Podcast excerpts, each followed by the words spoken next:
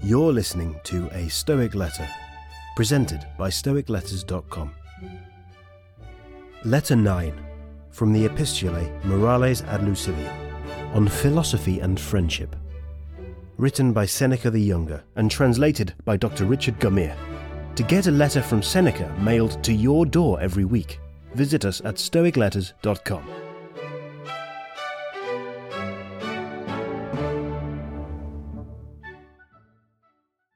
Greetings from Seneca to his friend Lucilius. You desire to know whether Epicurus is right when, in one of his letters, he rebukes those who hold that the wise man is self sufficient, and for that reason does not stand in need of friendships. This is the objection raised by Epicurus against Stilbo and those who believe that the supreme good is a soul which is insensible to feeling. We are bound to meet with a double meaning if we try to express the Greek term lack of feeling summarily in a single word, rendering it by the Latin word impatientia. For it may be understood in the meaning the opposite to that which we wish it to have. What we mean to express is a soul which rejects any sensation of evil, but people will interpret the idea as that of a soul which can endure no evil. Consider therefore whether it is not better to say a soul that cannot be harmed, or a soul entirely beyond the realm of suffering. There is this difference between ourselves and the other school. Our ideal wise man feels his troubles but overcomes them. Their wise man does not even feel them. But we and they alike hold this idea that the wise man is self sufficient Nevertheless, he desires friends, neighbours, and associates, no matter how much he is sufficient unto himself.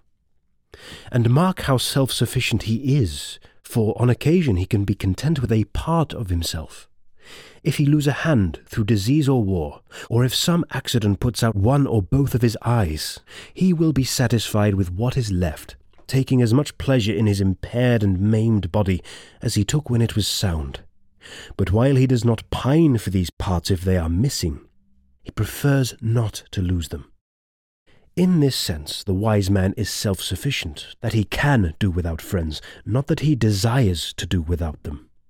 When I say can, I mean this. He endures the loss of a friend with equanimity. But he need never lack friends, for it lies in his own control how soon he shall make good a loss just as Phidias, if he lose a statue, can straightway carve another. Even so, our master in the art of making friendships can fill the place of a friend he has lost. If you ask how one can make oneself a friend quickly, I will tell you, provided we are agreed that I may pay my debt at once and square the account, so far as this letter is concerned. Hecato says, I can show you a philtre, compounded without drugs, herbs, or any witch's incantation. If you would be loved, love. Now, there is great pleasure not only in maintaining old and established friendships, but also in beginning and acquiring new ones. There is the same difference between winning a new friend and having already won him as there is between the farmer who sows and the farmer who reaps. The philosopher Attalus used to say, It is more pleasant to make than to keep a friend as it is more pleasant to the artist to paint than to have finished painting. When one is busy and absorbed in one's work, the very absorption affords great delight. But when one has withdrawn one's hand from the completed masterpiece, the pleasure is not so keen. Henceforth, it is the fruits of his art that he enjoys. It was the art itself that he enjoyed while he was painting. In the case of our children, their young manhood yields the more abundant fruits but their infancy was sweeter. Let us now return to the question. The wise man, I say, self sufficient though he be, nevertheless desires friends, if only for the purpose of practicing friendship, in order that his noble qualities may not lie dormant. Not, however, for the purpose mentioned by Epicurus in the letter quoted above, that there may be some one to sit by him when he is ill, to help him when he is in prison or in want but that he may have someone by whose sickbed he himself may sit, someone a prisoner in hostile hands whom he himself may set free. He who regards himself only and enters upon friendship for this reason reckons wrongly. The end will be like the beginning. He has made friends with one who might assist him out of bondage. At the first rattle of the chain, such a friend will desert him. These are the so called fair weather friendships. One who is chosen for the sake of utility will be satisfactory only so long as he is useful. Hence, prosperous men are blockaded by troops of friends. But those who have failed stand amid vast loneliness, their friends fleeing from the very crisis which is to test their worth. Hence also we notice those many shameful cases of persons who, through fear, desert or betray.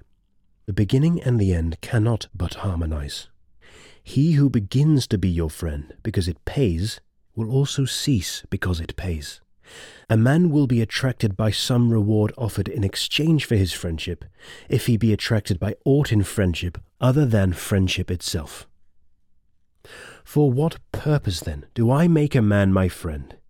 In order to have someone for whom I may die, whom I may follow into exile, against whose death I may stake my own life, and pay the pledge too. The friendship which you portray is a bargain and not a friendship. It regards convenience only and looks to the results. Beyond question, the feeling of a lover has in it something akin to friendship. One might call it friendship run mad. But though this is true, does anyone love for the sake of gain, or promotion, or renown? Pure love, careless of all other things, kindles the soul with desire for the beautiful object, not without the hope of a return of the affection. What, then, can a cause which is more honourable produce a passion that is base? You may retort, we are not now discussing the question whether friendship is to be cultivated for its own sake. On the contrary, nothing more urgently requires demonstration, for if friendship is to be sought for its own sake, he may seek it who is self sufficient. How, then, you ask, does he seek it? Precisely as he seeks an object of great beauty, not attracted to it by desire for gain, nor yet frightened by the instability of fortune. One who seeks friendship for favourable occasions strips it of all its nobility. The wise man is self sufficient. This phrase, my dear Lucilius, is incorrectly explained by many, for they withdraw the wise man from the world and force him to dwell within his own skin. But we must mark with care what this sentence signifies and how far it applies. The wise man is sufficient unto himself for a happy existence, but not for mere existence, for he needs many helps towards mere existence. But for a happy existence, he needs only a sound and upright soul, one that despises fortune.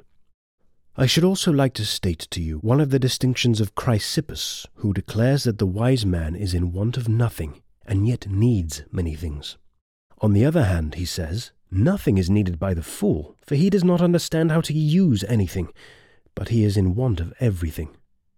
The wise man needs hands, eyes, and many things that are necessary for his daily use, but he is in want of nothing. For want implies a necessity, and nothing is necessary to the wise man. Therefore, although he is self sufficient, yet he has need of friends. He craves as many friends as possible, not, however, that he may live happily, for he will live happily even without friends. The supreme good calls for no practical aids from outside.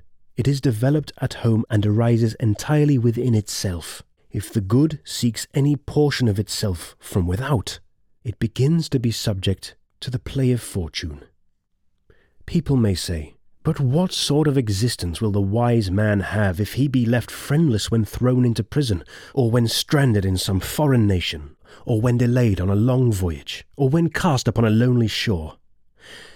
His life will be like that of Jupiter, who, amid the dissolution of the world, when the gods are confounded together, and nature rests for a space from her work, can retire into himself and give himself over to his own thoughts. In some such way as this, the sage will act. He will retreat into himself and live with himself. As long as he is allowed to order his affairs according to his judgment, he is self sufficient. And marries a wife, he is self sufficient, and brings up children, he is self sufficient, and yet could not live if he had to live without the society of man. Natural promptings, and not his own selfish needs, draw him into friendships. For just as other things have for us an inherent attractiveness, so has friendship. As we hate solitude and crave society, as nature draws men to each other, so in this matter also there is an attraction which makes us desirous of friendship. Nevertheless, though the sage may love his friends dearly, often comparing them with himself and putting them ahead of himself, yet all the good will be limited to his own being, and he will speak the words which were spoken by the very Stilbo whom Epicurus criticizes in his letter. For Stilbo, after his country was captured, and his children and wife lost, as he emerged from the general desolation alone, and yet happy, spoke as follows to Demetrius, called sacker of cities because of the destruction he brought upon them, in answer to the question whether he had lost anything. I have all my goods with me. There is a brave and stout hearted man for you. The enemy conquered, but Stilbo conquered his conqueror. I have lost nothing. Ay, he forced Demetrius to wonder whether he himself had conquered after all. My goods are all with me. In other words, he deemed nothing that might be taken from him to be a good. We marvel at certain animals because they can pass through fire and suffer no bodily harm. But how much more marvellous is a man who has marched forth, unhurt and unscathed, through fire and sword and devastation, do you understand now how much easier it is to conquer a whole tribe than to conquer one man? This saying of Stilbo makes common ground with Stoicism. The Stoic also can carry his goods unimpaired through cities that have been burned to ashes, for he is self sufficient. Such are the bounds which he sets to his own happiness. But you must not think that our school alone can utter noble words. Epicurus himself, the reviler of Stilbo, spoke similar language. Put it down to my credit, though I have already wiped out my debt for the present day. He says, Whoever does not regard what he has as most ample wealth is unhappy, though he be master of the whole world. Or if the following seems to you a more suitable phrase, for we must try to render the meaning and not the mere words. A man may rule the world and still be unhappy if he does not feel that he is supremely happy. In order, however, that you may know that these sentiments are universal, suggested, of course, by nature, you will find in one of the comic poets this verse Unblessed is he who thinks himself unblessed. For what does your condition matter if it is bad in your own eyes? You may say, What then, if yonder man, rich by base means, and yonder man, lord of many but slave of more, shall call themselves happy, will their own opinion make them happy? It matters not what one says, but what one feels. Also, not how one feels on one particular day, but how one feels at all times. There is no reason, however, why you should fear that this great privilege will fall into unworthy hands. Only the wise man is pleased with his own. Folly is ever troubled with weariness of itself. Farewell. This has been a Stoic Letter. If you enjoyed this letter, subscribe in Apple Podcasts, Spotify, Castbox, or your favourite podcast app. A Stoic Letter is a presentation of StoicLetters.com, a service which mails you one beautiful Stoic letter every week. If you'd like to explore Stoicism by mail, visit stoicletters.com and use code POD5, that's P O D and the number 5, to save $5 on your first order.